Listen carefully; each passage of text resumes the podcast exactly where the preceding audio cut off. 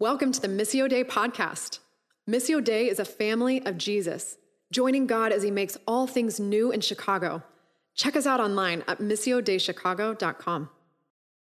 So, if you've been around for a while, you know that we've been spending a lot of our time this year in the Gospel of Luke. And we do that typically as a church, whether it's the Gospel of Luke or any other book of the Bible. We tend to just open up the scriptures, read them, study them, think how God might be applying these truths to our lives in any given moment when we're studying. That is to say, we don't usually do sermon series that are thematic, based on a theme.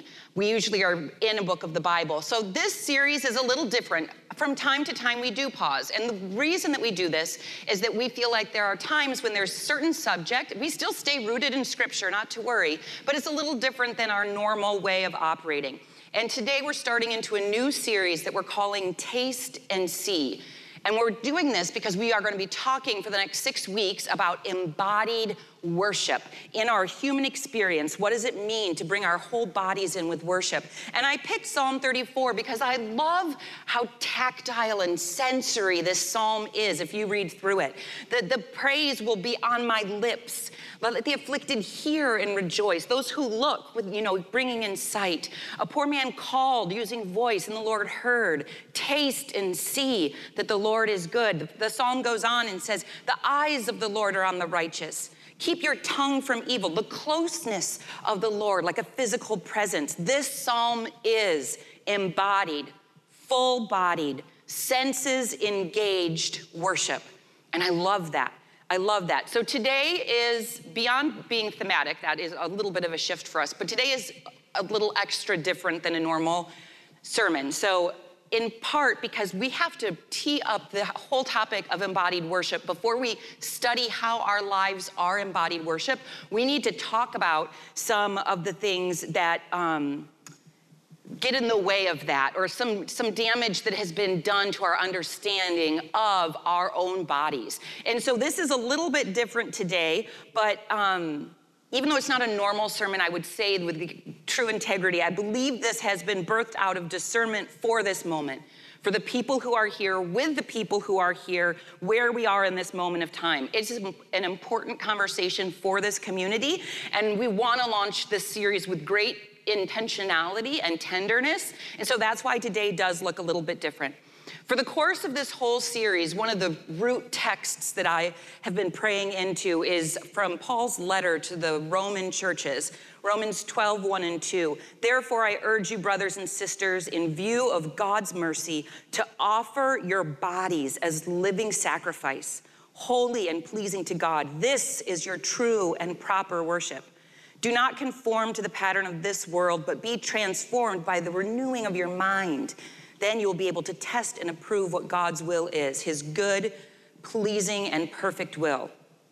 So if I look at this text, I ask myself, what does it look like if we really take this seriously? The way we live in our bodies is our true and proper worship. And that's what we're going to start talking about. So that's what I mean when I say embodied worship. Our whole lives in our bodies as worship. So we're going to understand some body stuff today, but then we're to go on through the rest of the series. Next week, Dr. Scot McKnight will be coming, and he's to talk about an example in Scripture where how a community gathered and was welcoming was their embodied worship. We're to talk about how living in a posture of surrender is embodied worship. We're going to talk about our discipleship with and for one another, our participation in the sacraments, and lastly, our praise, our bodily prayers and song, all of it integrating mind, body, and spirit. You notice that Romans passage I read talks about our living body worship and then goes on to link the renewing of our mind. That's part of what matters. But this integration of mind and body and spirit coming together to be our lives in our bodies is true and proper worship. So I'll explain more why I keep emphasizing that as we go along. So the reason today isn't typical is that we first need to even identify and acknowledge the problem. And I'm going to do this by taking us through a series of questions. Uh, but first, I'm going to stop and I'm going to pause to just pray. So, uh, Jesus, we thank you that you understand fully the embodied experience, that you knew hunger and you took care of your body's hunger and fatigue, and you rested and you cried and you were joyful sitting around a table with friends and you delighted in creation, like all of it, Jesus, you understand. And so um, I just lift up this morning in my words for you, Holy Spirit, to refine and to um, keep us tenderhearted and compassionate as we consider um, consider this topic. So just all that we do and sing and say, let it be for your glory. Amen. Okay, diving in first, we're to ask a couple of what questions, okay? What is the purpose? What's our goal? Uh, what went wrong? And honestly, like, what if I don't relate to anything that Melissa is saying right now? We're going to talk about these things really quick. So, what's our purpose? As we are going through this study of Luke, we're talking again and again about following the example and the way of Jesus. We want to grow and remember um, in this learning, as we're talking about Jesus, we can't we can't forget that, that God took on flesh, right? Like we can kind of look at Jesus like a historic divine figure, which Jesus is divine, 100%, and 100% human too. We can get separated from the gritty humanity of Jesus with the distance of 2,000 years between us, right? So, our purpose is to remember as we're studying Jesus why his humanity matters. Because Jesus honors the human embodied experience and he understands us. And then, not only that, but he offers us the best way to be in our humanness, not try to escape it. God entered the human experience. I'm going to read a couple of passages that just remind us of this. Uh, First John 1. In the beginning was the Word, and that's uh, John is referring to the Word as Jesus. John is a bit poetic, it's really lovely. Um, in the beginning was the Word. The Word was with God, and the Word was God. He was with God in the beginning. Going on to 14. The Word became flesh and made his dwelling among us. We have seen his glory, the glory of the one and only Son, who came from the Father, full of grace and truth. And then from Philippians 2, in your relationship with one another, have the same mindset as Christ Jesus, who being in very nature God, did not consider equality with God something to be used on his own advantage. Rather, he made himself nothing by taking the very nature of a servant, being made in human likeness, and being found in appearance as a man he humbled himself by becoming obedient to death, even death on a cross. So these passages are just a few that remind us of the magnitude of the truth that God entered human experience. So when we talk about healthy relationship as a church with mind and body, honoring our human experience, it's not new age self-help talk that we're talking about. We're talking about something rooted in the way of Jesus fully integrated mind and body and spirit. This is Jesus taking on flesh, Christ embodied witness that we're studying. And his example gives us a way of how to live into our best possible humanness as well. So, that's sort of the purpose is to like remind us that as we go back to studying Luke and Jesus in a little bit. What's our end goal? Just to articulate it clearly so we all know what, what our goal is, is to honor the importance of our embodied experience while we're still here in the here and not yet, meaning there is a fullness yet to come, it's not here yet. Okay, so understanding the importance of our embodied experience in the here and not yet as followers of Jesus, and understanding how all of our lives, therefore, can be embodied worship. And some of you are saying, well, but why is that so hard? And I'm going to give you a couple of things that I think have happened in the church that have made understanding the importance of this and just living in the tension of this kind of hard for some people. I can't answer for all of history or all of culture on what went wrong with understanding solid body mind. I just I can't do that. But I'm going to make a couple of church observations. So, a while ago in one of my classes, we started doing some study of solid body theology. And I was struck with the realization quickly that I didn't even know that I needed to consider the theology of my body. This was a new thought to me. And so I began reading, and this is a book, Body Biblical Spirituality for the Whole Person by Paula Gooder. It's a great book. Um, but here's a sentence in the intro that kind of struck me that I want to share. What if we started shifting our language and our thinking, our practice and behaviors? Our spirituality and our worship to reflect the importance of embodiment to a sense of self, self worth, and life in Christ.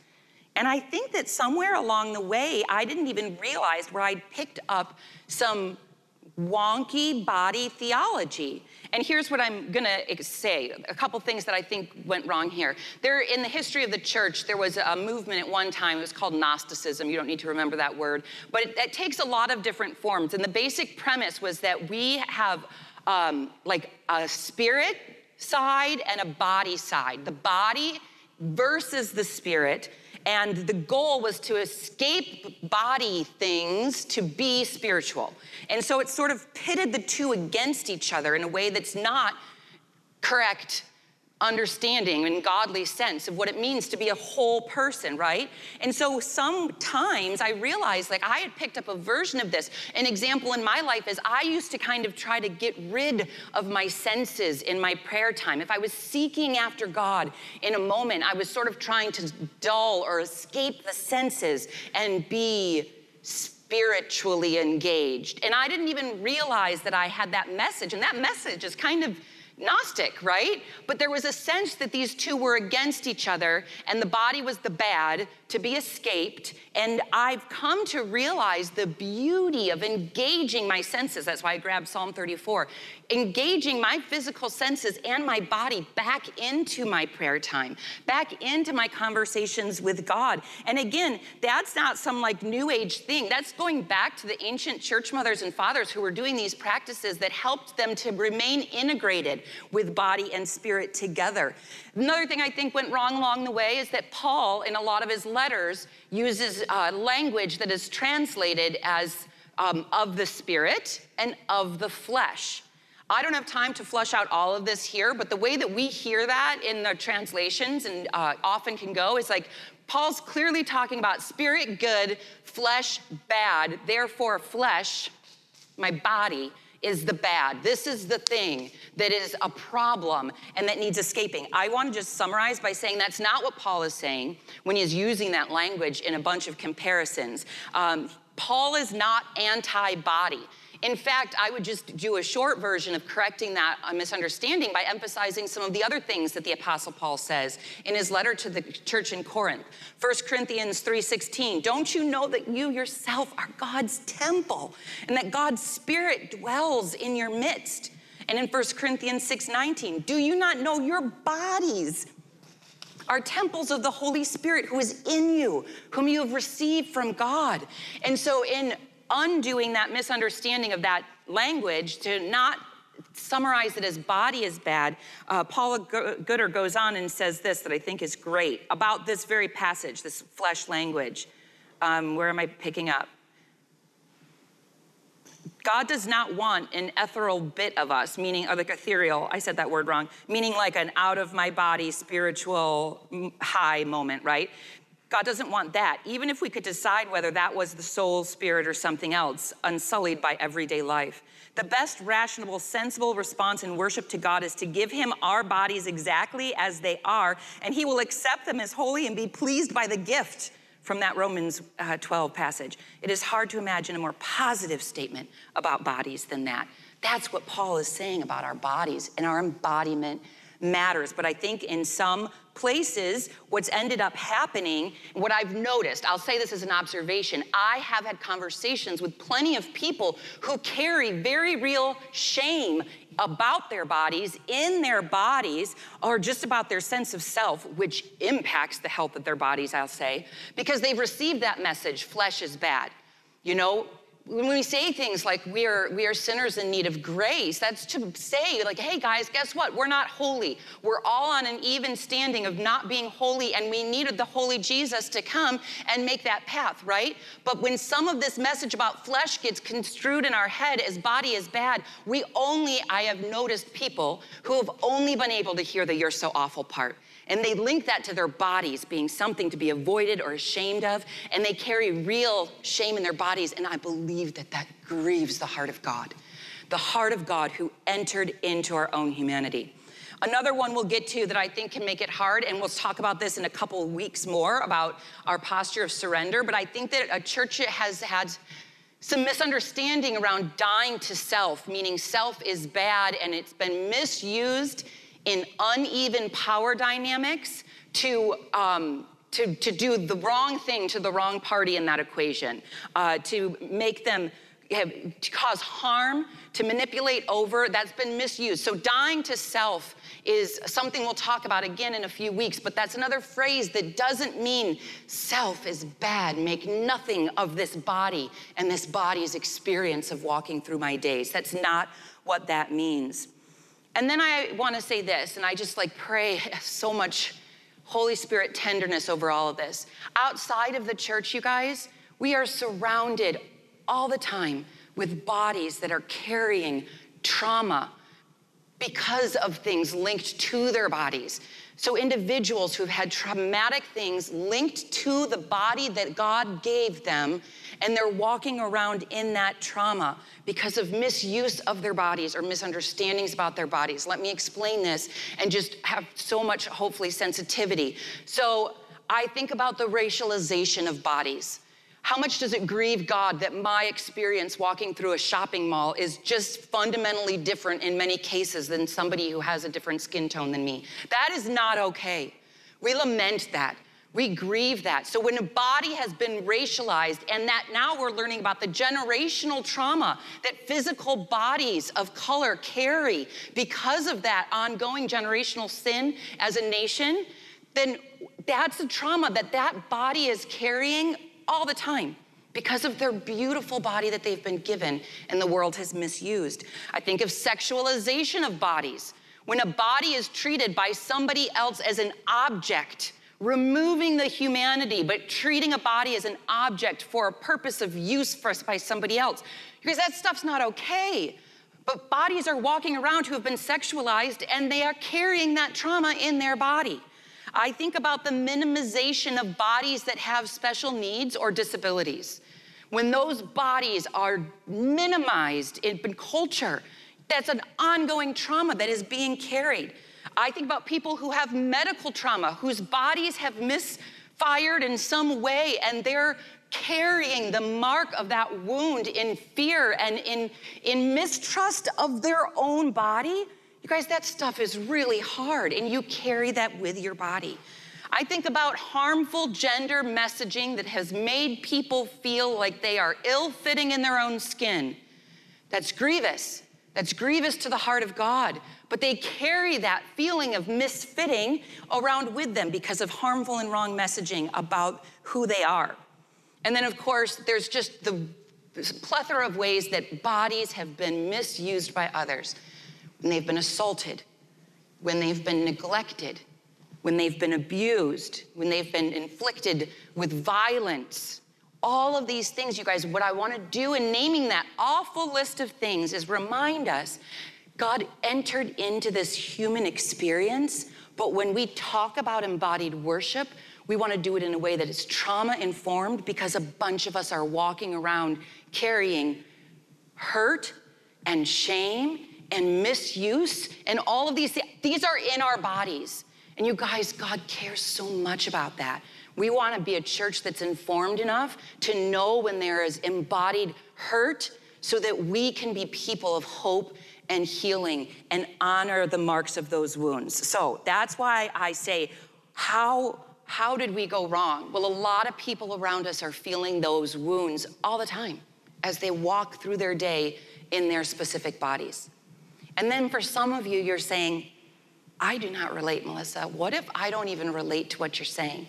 And to you, I would say, Praise God. You are living fully integrated mind, body, and spirit. You did not get wrong messages. You were not told that your body is bad. You can live gloriously in your body. We need you. We need you in our midst to be a healthy example of what whole and healed can look like. And I give you this example. I was thinking about this. Uh, Andy's stuck at home. He called me. We don't have a single umbrella in the house, so he couldn't get here. But I'm talking about him behind his back, but I already have permission. Um, Andy and I uh, have been married almost 20 years, and years ago we went through like a really traumatic family event. It was uh, long lasting, and it was hard and bad. And after we got through it and things started to heal, my body wasn't okay. My body wasn't healed. I was easily triggered. I started feeling numbness in my arms and in my face. My heart started racing. I would have shortness of breath. Andy and I both went through the same event, we talked about it, we processed it. I did healthy things spiritually. We were in prayer, like spiritually, emotionally, we were both healthy. Physically, he was fine. He was able to take that traumatic experience process it in a healthy way and his body didn't carry it anymore and mine did. So what does it mean if you're sitting there thinking I don't relate? It means that you can be like how Andy acts to me now. When he sees that start happening, he knows, okay, I do not relate to what's going on in her body. I'm making up this dialogue for Andy.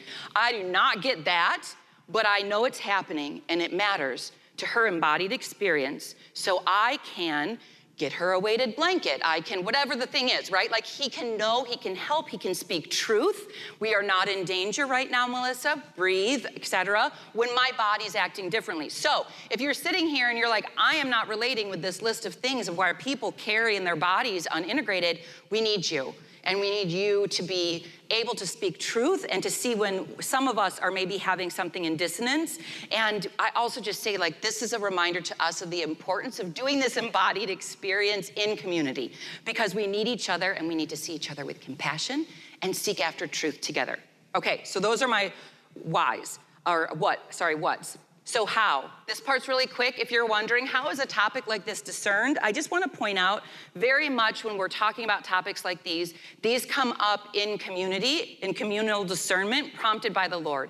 And so, I would say that one of the things that's happened, in case you're wondering about the need for this um, whole conversation, this came up because of a group of conversations in all these different places where thematically we were seeing these same things issues of body shame, issues of uh, awakening to um, different things. Like uh, a couple of people both came to me, totally don't even know each other, within the same week saying, Hey, I think we could up our game at decentering able-bodiedness. How do we become more sensitive to special needs? I'm like, okay, clearly this is from the Lord. The Lord is the one guiding this church, you guys. So we brought us together and we're engaging in some things to do there and some learning. Anyway, the point is we pray about these things, we listen to what thematically is going on, and we see we've got some people whose embodied experience isn't integrated. And we want to be people who become more free to fully uh, see our lives as not only important to the Lord, but as our worship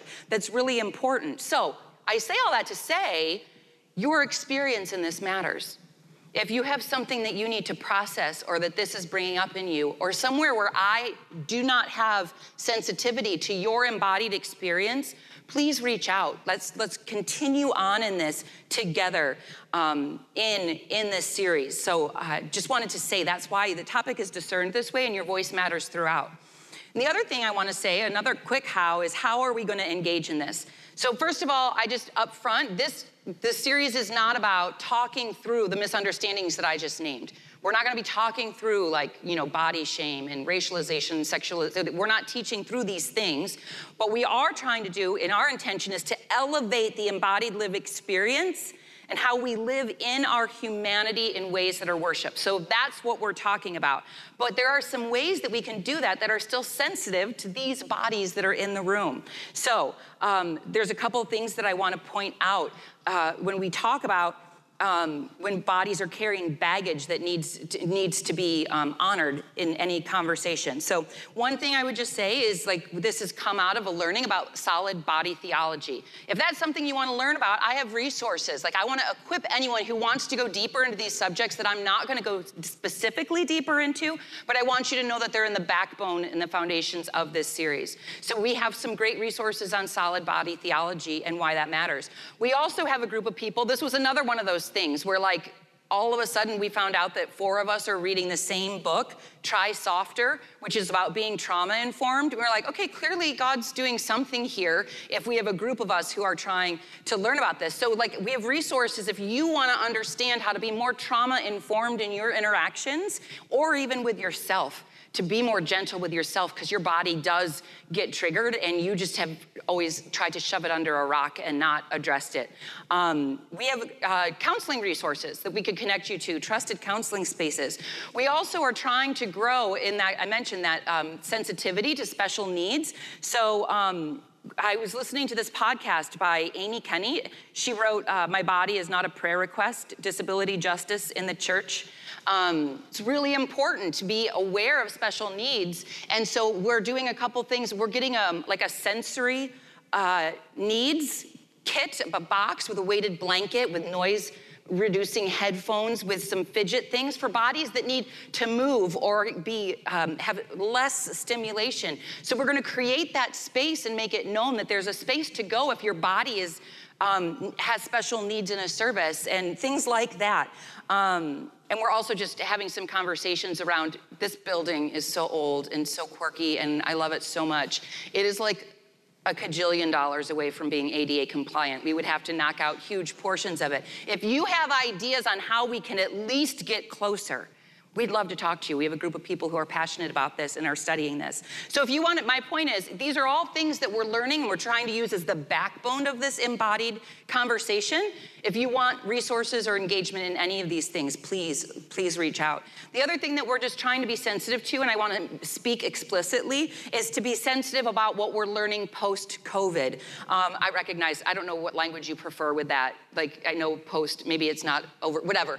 You know what I'm trying to communicate. Post what we've been through the last couple of years, um, we know that everybody just had, nobody had coping tools. We all reached and got different ones. That's how my counselor friend says it. No one had a coping tool for this. So they reached into their coping bag, pulled out whatever they found, and we're all looking at each other like, what are you, what are you doing?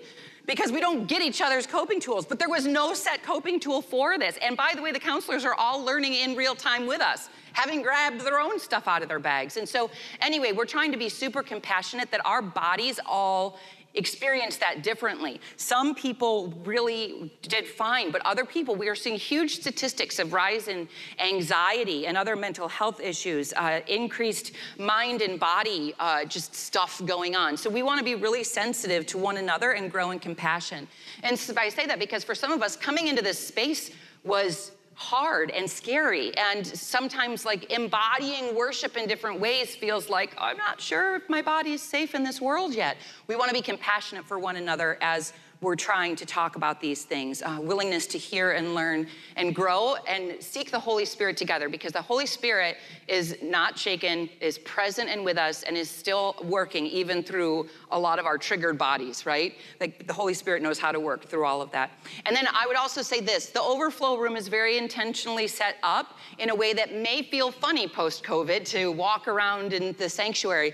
But during this entire series, there's a space to change your body posture, to kneel or even lie prostrate and just pray or worship. Um, there's couches over there. And I, I, forgot to bring out the weighted blanket today, but like I'll bring it out. And like there's a place to go and sit and kind of, you know, numb a couple senses so that you can feel calm. There's stations here to journal or to draw. The kids, you guys, do you notice that the kingdom of God belongs to such as these, right? The kids are like, hey, Expressive worship, I'm all over it. They've already been drawing over there this morning. Join them. Like there's a place to draw, to journal, to write out a psalm or a prayer or whatever you need to do. But the point is this don't feel like it, this would be so counterintuitive to feel like you need to stay in your seat when we're talking about freedom in our embodied lived experience. So, um, yeah, feel free at any time to move around this room. But now I'm to get to the why. Okay, I trust this timing. Why this timing? Because I mentioned, the Lord has brought these conversations together in ways that can only be Jesus guiding his church because Jesus is the head of this church. And this is how Jesus leads the church is through the Holy Spirit operating through the people who are gathered here. And so um, this is locally discerned. And so if you're visiting, again, I apologize if this feels like this is really random, but this is a locally discerned series for us in this time. And uh, I love how God leads this community.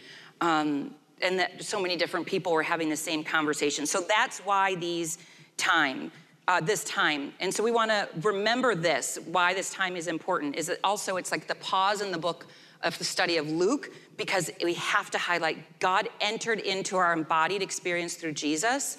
And so we want to consider how our praise, participation in the sacraments, etc., how all of that is living full embodied experiences of worship, integrated mind, body, and spirit. And so, like, while studying Luke, it's like a time to sit and really sit deep in this so that when we return to the study of Jesus, we watch him living integrated mind, body, and spirit in his very human, fleshed experience. So that's why this timing. And then that leads us to this last point. Like, why does this matter? This matters because of Christ, our body is the temple of the Holy Spirit.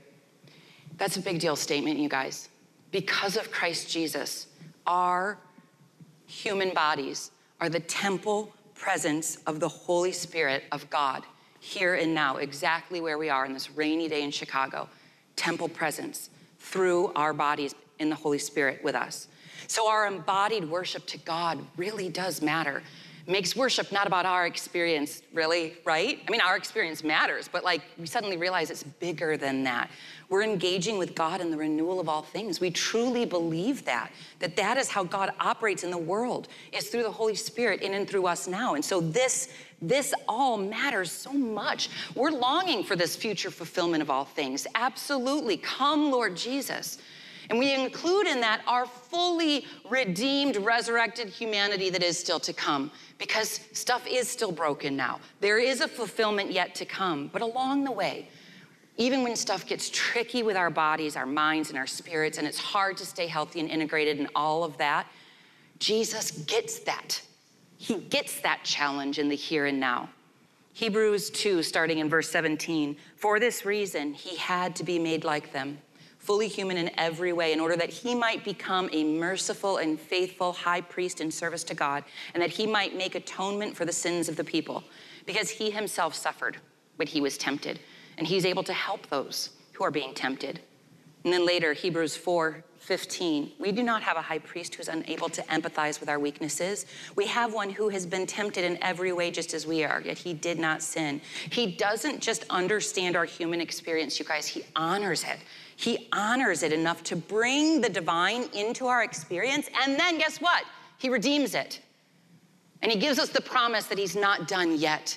There is more of that redeeming to come. Ongoingly, we are still being redeemed towards eventual resurrection glory. So, living in our humanness with healthy, integrated mind, body, and spirit, again, it's not like scary self help practice or anything. It's rooted in ancient practices, but more importantly, it's perfected in the life of Jesus. We see it happening perfectly in the life of Jesus. The embodied Jesus matters so much to us, you guys. God could have made a path any way that God wanted to. God chose to do it in humanness. That's amazing. So that resurrection embodied Jesus matters to God and to us. There was a time a little while ago, um, another anxious time. It has happened more than once now. I didn't used to have these anxious these things. My body has changed with time, so we honor that too. I was having another season of that, and I was in a prayer conversation with the Lord, and I was feeling. It was during the shutdown. I was feeling very um, unseen, kind of like lost in it somehow. I don't know, but my body was not doing very well. And I started to just talk to the Lord in my prayer. And I, for the first time in my life, you guys, I thought, Jesus, is your back scarred too? I know your hands are.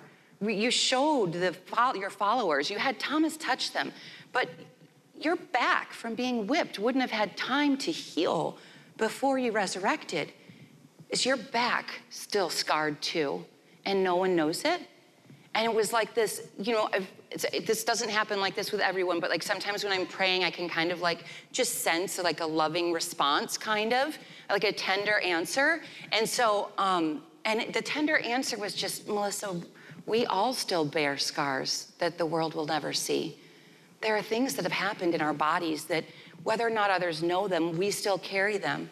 But that's why I'm talking about a solid body theology because this book is wonderful that uh, the marks of his wounds. The, the fact of the matter is, the solid body theology reminds us that Jesus' human flesh is still marked with the marks of his wounds from his lived experience. They're just no longer debilitating. But the marks don't go away. The idea isn't to escape our bodies. The idea is that through Christ, our bodies will be redeemed. And in the meantime, we may bear marks of our wounds. And it's okay, but that starts to become a part of your lived experience. And God not only knows it, He honors it, and He lived it as well. And that's why it's important for us to honor our bodies through this conversation. So, the marks of the wounds have become part of Jesus' resurrected glory, and I just think that that matters. And I want you guys to all think if anyone has been like thinking about a wound that is hurting and that the answer is to someday escape it, I want us to be people who can come alongside one another and say, what does it look like for that scar to be redeemed in a way that is no longer debilitating, but let's honor that it was part of your lived experience. And It's not to be hidden, it's just to be acknowledged as something that matters to the heart of God. Because in this place now, we can look and honor our bodies, even with the scars, and say, like, I want this integrated with my whole self as I bring my life into community and before God as my full embodied worship to our Lord who has risen in just resurrection glory. So that's why this matters. That's why I, I framed this up a little differently. So, um, yeah, let me pray over our space. Um, God, in this moment, I pray over the people who have received wrong and shaming messages, even from uh, their church history. And I just lament that, God. Um, and we we pray for healing because we see you honoring the embodied experience, not covering us with shame, but covering us with your grace, Lord Jesus. Let us shed the shame and get to the part that is covered in your mercy and your grace, standing holy, righteous, and redeemed through your uh, death and resurrection, Lord Jesus. And for those whose bodies have been harmed by other people, God, I pray a special tenderness and just compassion. I pray that they would know that um, you see them and you love them and um, yeah, God, whatever we can do to just bring hope and healing to the full experience of our brothers and sisters gathered here, like help us to be a community of both hope and action in the healing process. And God, for those who are feeling really healthy, I just thank you for their example. Um, I pray that they will just enter into this series with a full um, heart to be leaning in on just learning more about how our lives can be worship unto you. So we do all of this. We gather, we pray, we sing, we do all of it um, just because we want to make much of you. And God, we want to join you in your grand renewal. And we believe that that starts one embodied human at a time. So we give this time to you in Jesus' name. Amen. Thanks for tuning in. We love to keep the conversation going. Find a weekly gathering or gospel community in a neighborhood near you. To find out more, check us out online at missiodeichicago.com.